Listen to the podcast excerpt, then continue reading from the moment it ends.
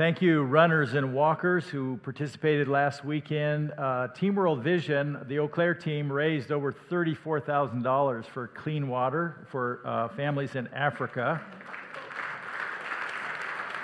Thank you, runners and walkers.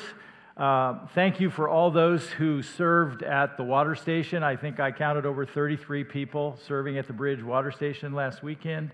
And uh, hey, thank you to Adam Condit for winning it all. Pretty cool. So, if you didn't know, Adam is a part of the Bridge family. So, okay. Bridge kids, thank you uh, for joining us for worship.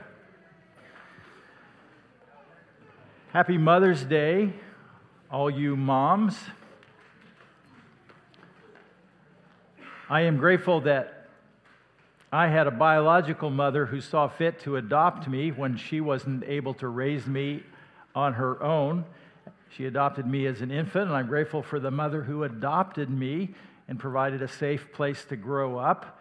And uh, she passed away when I was 16, so there's a lot I don't know about her. Um, I did not receive any spiritual heritage uh, from my adopted mother, but I, I, know she loved me, and I understood what that was. Uh, I guess I'm mostly grateful uh, for the mother of my children, who I love very much and has been a great mom. Today we're in Luke chapter 18. We're going backwards. Luke chapter 18, verses 15 through 30 is our uh, passage, like a little child. Sophia Cavalletti is a researcher who has pioneered the study of spirituality in young children. Uh, she finds that children often have an amazing perception that far surpasses what they've been taught by their parents. For example, one three year old girl raised in an atheistic family with no church contact and no Bible in her home once asked her dad, Where did the world come from? He answered in a purely naturalistic, scientific way. Then he added, There are some people who say that all this comes from a very powerful being. They call him God. At this, his little girl started dancing around in joy. And she said, I knew what you told me wasn't true. It's him. It's him. Three years old. Psychologist Paul Bloom at Yale University reports that when children are directly asked about the origin of animals and people, they tend to prefer explanations that involve an intentional creator, even if the adults who raise them do not. Psychologist Justin Barrett of Oxford University also reports that scientific evidence has shown that built into the natural development of children's minds is to see the natural world as designed and purposeful. And thus, some kind of intelligent being is behind that purpose. Barrett also believes that even if children were put on an island and raised themselves, he says, I quote, I think they would believe in God. He further write, writes that it appears that we have to be educated out of the knowledge of God by secular schools and media. Question Is it possible that we have something to learn from kids? Writer Ralph B. Smith has observed that children ask about 125 questions every day. Moms, you know this. And adults ask about six questions a day. Somewhere along the way, we have lost 119 questions. Mark Batterson writes A child's innate curiosity about life is instilled in them at birth by the one who longs to be discovered. The more questions they ask, the more they discover about the world around them, the more they discover, the more they discover about the one who made them. Children have a special place in the heart of Jesus. He invites us to learn from them in Luke chapter 18. Now, you may recall that I skipped over this a while back. You probably almost forgot about it, but I saved it just for this day. Luke uh, chapter 18, I want to read verses 15 through 17. And so I would invite you to turn, if you've got a Bible or a Bible app, Luke chapter 18, and we're going to have an extended passage here. Verse 15 through 17. People were also bringing babies to Jesus to have him touch them. This is quite similar to the Mark passage I just read earlier at the dedication. When the disciples saw this, they rebuked them. But Jesus called the children to him and said, Let the little children come to me, and do not hinder them, for the kingdom of God belongs to such as these. I tell you the truth anyone who will not receive the kingdom of God, like a little child, will never enter it. Jesus wants us to learn from children. If you're following your outline, Jesus wants us to learn from children, verses 15 through 17. The setting is verse 15. People were bringing babies to Jesus for him to place his hands on them. This was customary in the first century that parents would, would bring their kids to a rabbi. They would want the rabbi to pray for their child, they would want the rabbi to bless their child. Um, Jesus was way more popular than the rabbis, and people just crowded around to see him and people wanted to be near Jesus. It was natural that they wanted to have their babies near Jesus and to have Jesus touch them. They understood the importance of touch. Jesus understood the importance of touch. We see the problem in verse 15. When the disciples saw this, they rebuked them. The disciples came between Jesus and the people. Apparently, they thought that they were protecting Jesus from these kids. For them, Jesus was too important, Jesus was too busy. Children were on the low end. That's maybe hard for us to understand, but socially, children were not valued. They, they could even be throwaways. Now, we do see that in our culture. It's not so much a part of our culture in this room, but they were on the low end of the social stratum. The disciples assumed that they weren't important enough for Jesus. Jesus corrected them.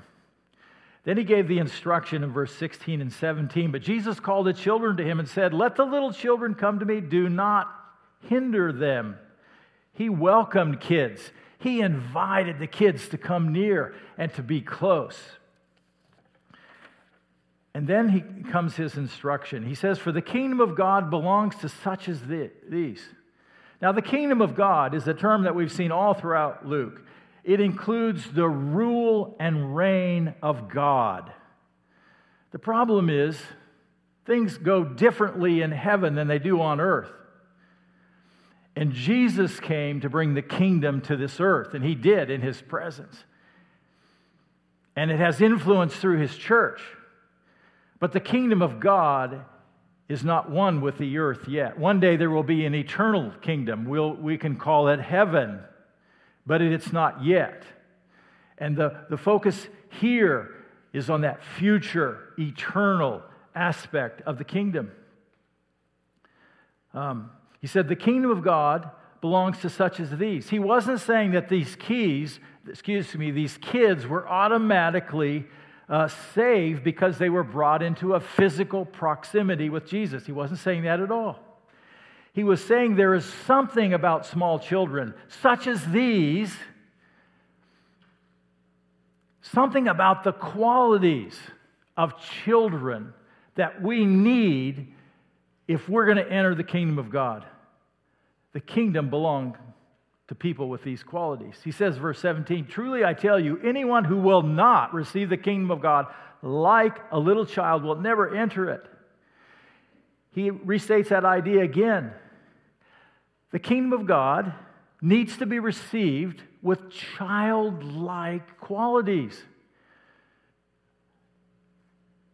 We know babies are totally dependent. They need parents or adults for everything. They, when they come into this world, they can't do anything for themselves except breathe. There's a couple of other things that they do that require attention. they are totally dependent on someone else to meet their needs.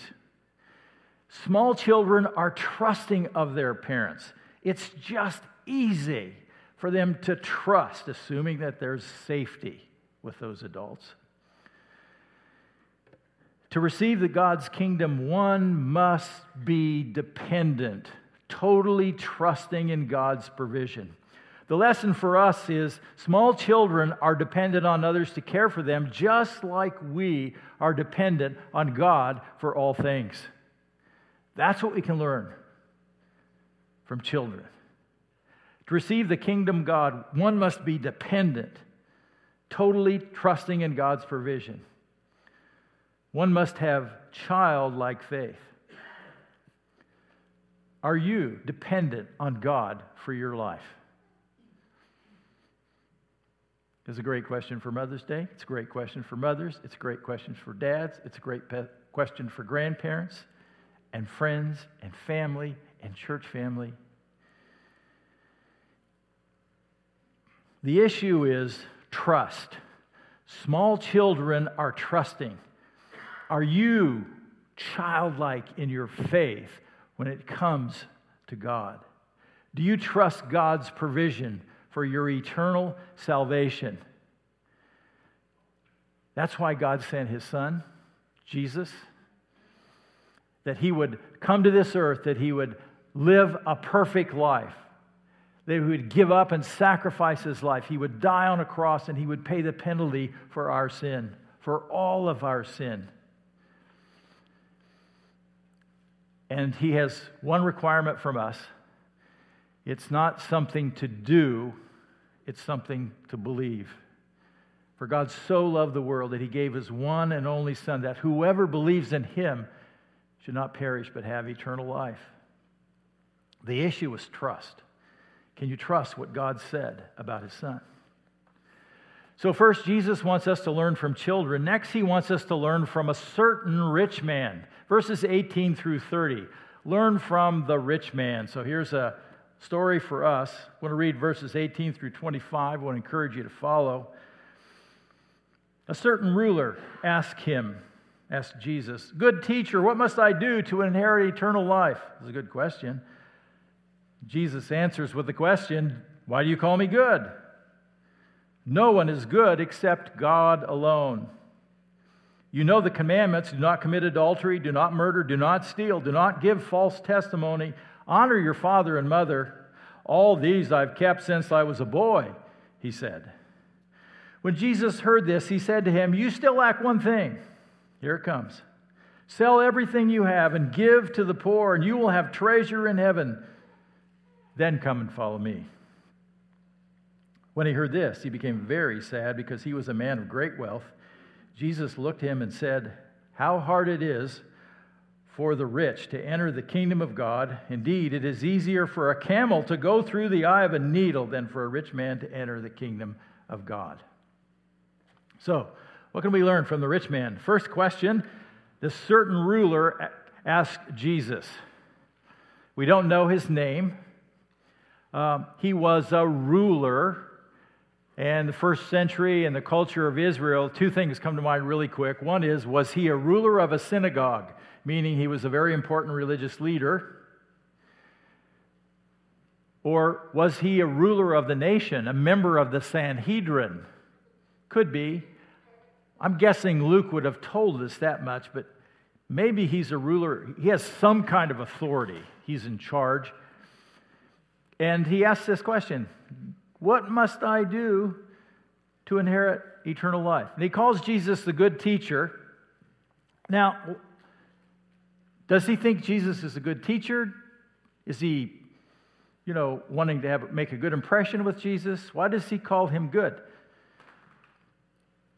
And um, the good teacher in verse 19, he comes back with this question, as Jesus often did. He answers a question with the question. It just drives you crazy. He says, I think Jesus detects a bit of superficiality in this man. And he takes the discussion very skillfully right to the heart of the matter. Why do you call me good? That's the heart of the matter. No one is good except God alone. That's a question for reflection. Why do you call me good? Who do you think I am? Jesus has been around for three years, and he has very slowly and carefully revealed himself to his audience and to the nation. He is the Messiah, he is the Christ. He has made claims to be equal with the Father. He never kept this a secret. They're going to crucify him for this. But he says, Why do you call me good?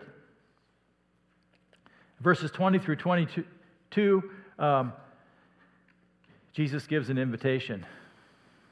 This is interesting. Verse 20, you know the commandments, and he was referring to the Ten Commandments in the Old Testament. Um, the commandments were given as a measuring stick. Where do you stand with God? Here's, here's some markers to think about, things that, how are you doing? And so he, did, he, he's going to read, he's going to list off five commandments. You shall not commit adultery. Um, that's having a sexual relationship with somebody that's not, you're not married to. And Jesus even raises the bar and says, even if you have lust in your heart. He says, You shall not murder. And even he's going to raise the bar and says, So if you have hatred in your heart, you shall not steal. You shall not give false witnesses, false testimony, lying. Honor your father and mother. Those are all important. There are five of the Ten Commandments, but you know what? There are five more. And Jesus leaves off these are all about your relationship with others. Jesus leaves off the last commandment and he leaves off the first commandments that deal with the relationship with God. Verse 21 look at this response. All these I've kept since I was a boy. This man is confident that he is a good person. He has kept the commandments continually without violation. Some first century rabbis actually taught that a person could keep all the commandments. In other words, a perfect person could be perfect. Um, I don't know that Jesus is convinced of that. Uh, let me just remind you in Matthew 5:48. Earlier in Jesus' ministry, uh, he said this as it relates to the commandments: "Be perfect, therefore, as your heavenly Father is perfect." And what he's saying here is you've got to be like God if you want to be accepted because he's the one who is the, has the standards. You've got to be as good as God. That's if you're going to get there by good works, by counting on the good things that you do, you've got to be as good as God. Luke, uh, back to Luke uh, 18, verse 22, when Jesus heard this, he said to him, You still lack one thing. After he heard him say, I've kept all the commandments, I think I'm pretty good. What do you think? When Jesus heard this, he said, You still lack one thing. Jesus is not quite satisfied, but Jesus doesn't uh, um, argue with this man, he doesn't berate this man. He offers a major insight into his character. He says, Sell everything you have and give to the poor, and you will have treasure in heaven. Jesus knew what was in this man's heart. All the way through the Gospels, we see Jesus knew what was in the heart of man. And so he approaches him on this one thing, one major thing. Because Jesus knew for this man there was something more important than God. There was something more important than eternal life. Jesus gives the invitation, then come and follow me. Now, this is an invitation for this man. This is not an invitation for all people. Jesus is talking to one man, and, and he knows one man's heart. So here's what I'm saying, and uh, to give you a little bit of relief, I know you're not worried about this, but he's not asking you to sell everything. Um, that's not the requirement, okay, for eternal life, to sell everything. Now, he may ask you to do that, I don't know, but that's not for salvation. Um, Jesus understands this man uh, has a heart issue and he needs to get his heart changed. He needs to be converted. He, he needs to get his heart turned around. He needs to be honest about his own heart. Then, after conversion, he should follow Jesus and be his disciple. Jesus has always been concerned about the heart, and he still is today. Matthew 6, uh, Jesus taught about the heart and our treasure. Uh, let's look at Matthew 6, verse 19. And Jesus instructs Do not store for yourselves treasures on earth where moths and vermin destroy, where thieves break in and steal, but store up for yourselves treasures in heaven where God and where moths and vermin do not destroy, where thieves do not break in and steal. Jesus is asking his followers to store up treasure in heaven. Jesus is asking his followers to be generous toward God because when they are, they're investing in the futures eternally. Okay? Next slide. For where your treasure is, there your heart will be also. Our hearts seem to follow our money. Look at your checkbook. Our hearts follow our money. And then Jesus says, No one can serve two masters. Either you will hate the one and love the other, or you will be devoted to the one and despise the other. And I think the American Christian just wants to argue the Dickens out of verse 24 with Jesus but you can't. If we have two masters, we only need one. That's what Jesus is calling for. You cannot serve both God and money. And I think in American Christianity, we just like to be on the fence and say, yes, we can. Verses 23 through 25, we see some misplaced priorities. When he heard this, when the rich man heard this, he became very sad because he was very wealthy. Uh, when, when Jesus told him to sell everything and give to the poor, he was disappointed. He was downcast. He, he, he counted the cost and decided it wasn't worth it. He's not going to follow Jesus, doesn't like what Jesus has to say. You know what? Jesus gave the commandments earlier. He gave five and he left out five. The first commandment is, You shall have no other God before me. Now, I learned the commandments a little bit differently. There are two versions of the commandment after the Protestant Reformation. I learned the Lutheran version. The second commandment is, You shall not take the name of the Lord your God in vain. The third commandment is to remember the Sabbath day and keep it holy. Those are about our relationship with God. And then we go to honoring your parents and not uh, killing and not stealing and not committing adultery and not bearing false witness. The very last commandment Jesus didn't mention, and it's about money and stuff. This is where the guy, where it all broke down for the rich man. Because of his love of the money and stuff, it became more important than the one he proclaimed to follow. He had another God. And guess what? He didn't think Jesus was good enough to be God. And he did not want to follow Jesus.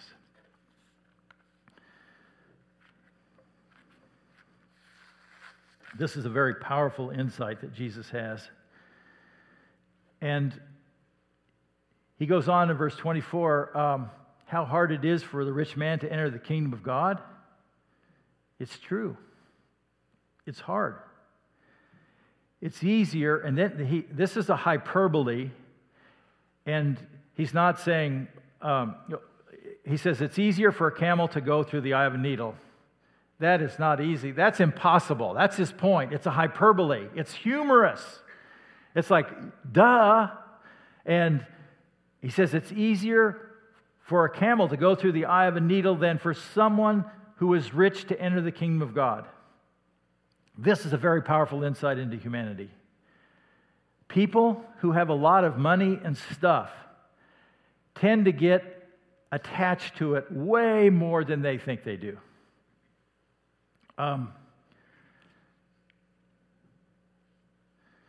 sometimes this is explained like the, the, uh, it's easier for a camel to go through the eye of the needle. Sometimes it is explained that, well, the, the eye of the needle referred to a door in the wall in Jerusalem, the wall around the city. And it would be like, like one of those doorways right there, but it was like real short for little people. So for a camel to go through, the camel had to go on its knees. And that's what Jesus meant. No, he didn't. This is a sewing needle he's talking about. And uh, it's impossible. So if you were here last week, we noted that your household, if your, if your household makes $34,400 a year, you are in the top 1% of world income. What do you think of that? Are you rich? You certainly are by the world standards. Because even if you make less than that, you're going to be in the top two or top three or top four percent. Um, we have a tendency just to compare ourselves with others, and there's always somebody who has more than we do, and we aren't there, and so we're just normal, everyday people. We aren't rich. Second question comes in verse 26. Those who heard this ask, Who then can be saved? Here is this rich guy. Now we have to remember here that the way this was viewed in the first century, especially in Israel, if you got this religious guy and he's rich, it's just a pure sign of the blessing of God. He's wealthy because God has just blessed his socks off. And so, God, he must have it all together. And then this guy is super religious. He does all these things to be good. Um, if he can't go to heaven, who can? Um, who, who then can be saved? Can anyone be saved? Verse 27, Jesus replied, What is impossible with man is possible with God. Being saved, because that's been the subject, and having eternal life, because that's been the subject, is totally impossible for a human to do on their own achievements. It is totally impossible. It is only possible with God. He is the only one who can provide eternal life, eternal salvation. It is a God thing, and only a God thing. That's why Ephesians 2 8 and 9, the Apostle Paul says, For by grace are you saved through faith, and it's not of yourselves. It's a gift of God, not of works, lest anyone should boast. It's not about us. It wasn't about the rich ruler that encountered Jesus. It wasn't about how good he was. It had to be from God, a God thing. And it has to be received like a child. Because God so loved the world that he gave his one and only Son that whoever believes in him will have eternal life. Last part, verses 28 through 30. Real family values. Peter said to him, We have left all we had to follow you. This was true.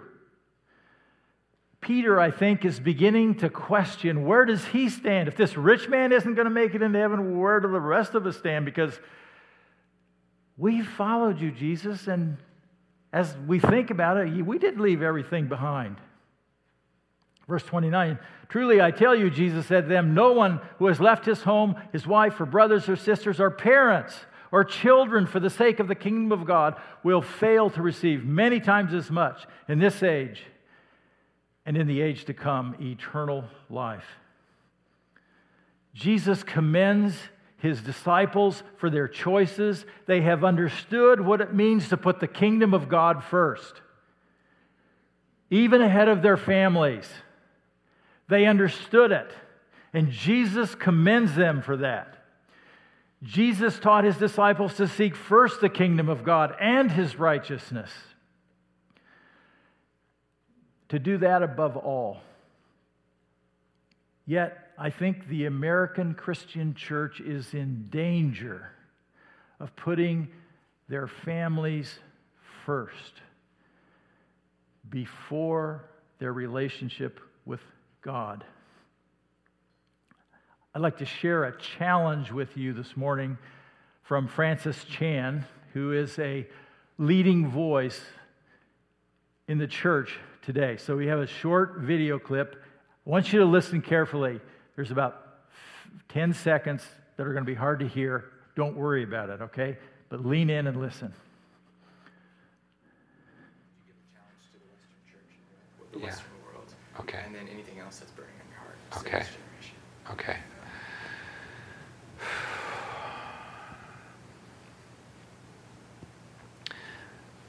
I'm pretty excited when I see the faith of some of the young people today that are just saying, God, I'll go anywhere. I'll do anything. There wasn't a lot of that when I grew up.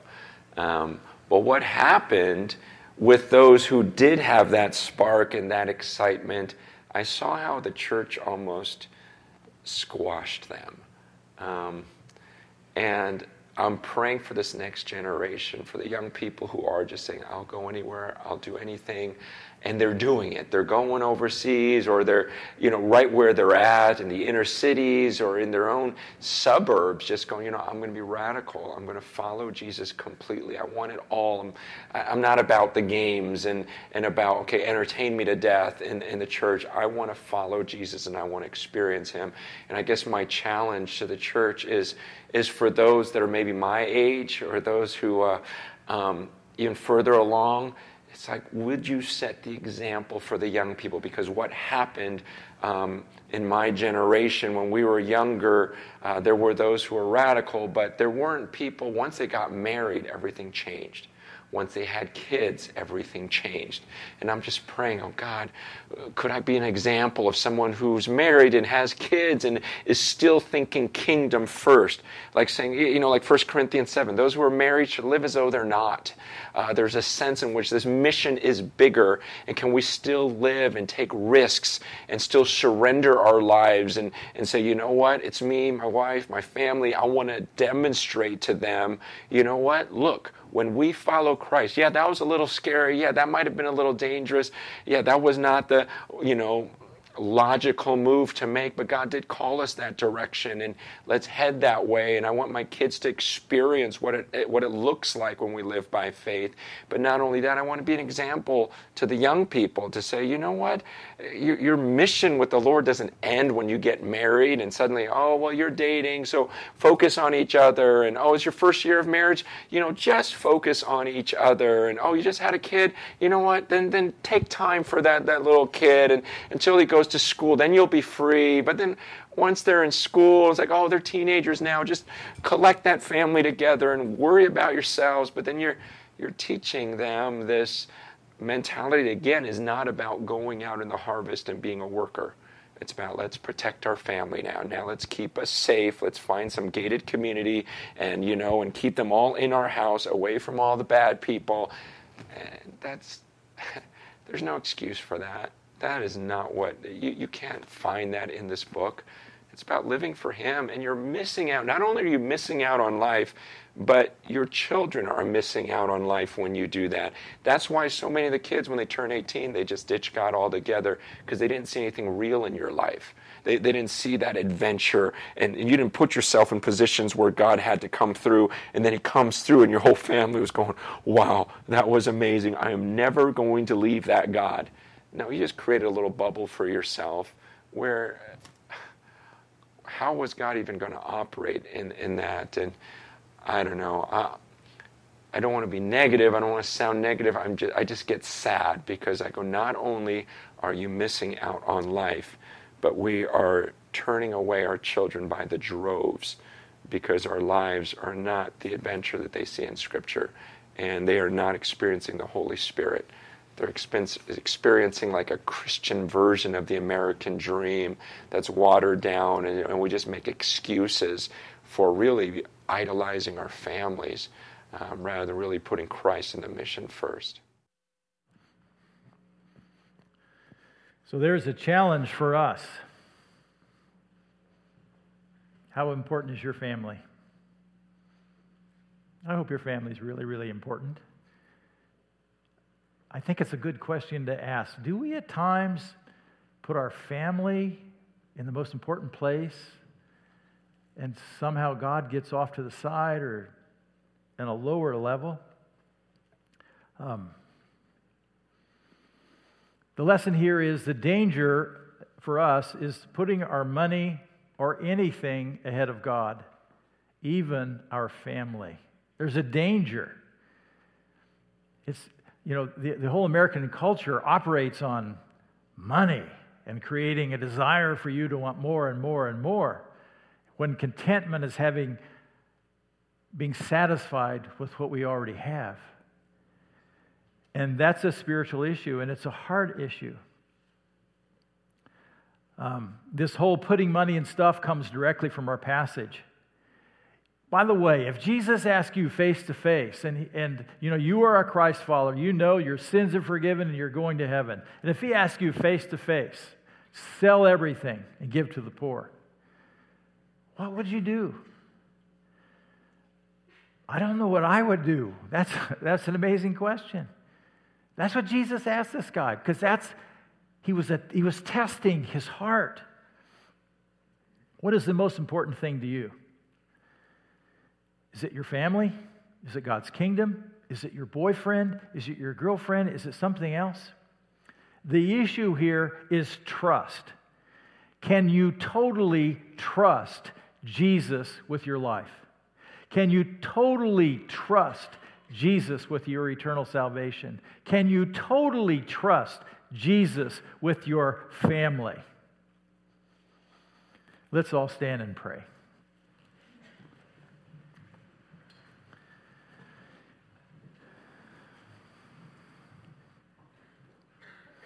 Father, as we looked at a hard passage this morning, um, as we think about what's the most important thing in our lives, most of us know in this room that Jesus needs to be first, that He is Lord. And so I just want to ask us to evaluate that right now. What is the most important thing or person in your life? Is there any alterations or adjustments that you need to make? Do you need to acknowledge that something has become more important than putting God and his kingdom first? Do you need to offer yourself to God as a living sacrifice for him?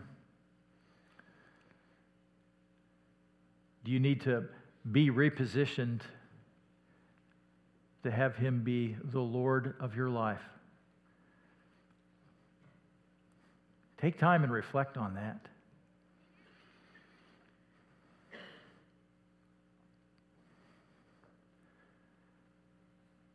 Father, I'm grateful that you sent your son Jesus for us.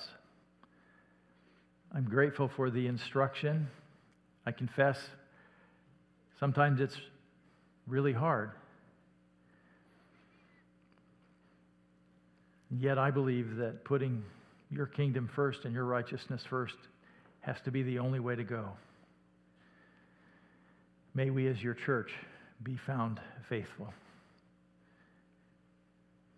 In the strong name of Jesus, I pray. Amen.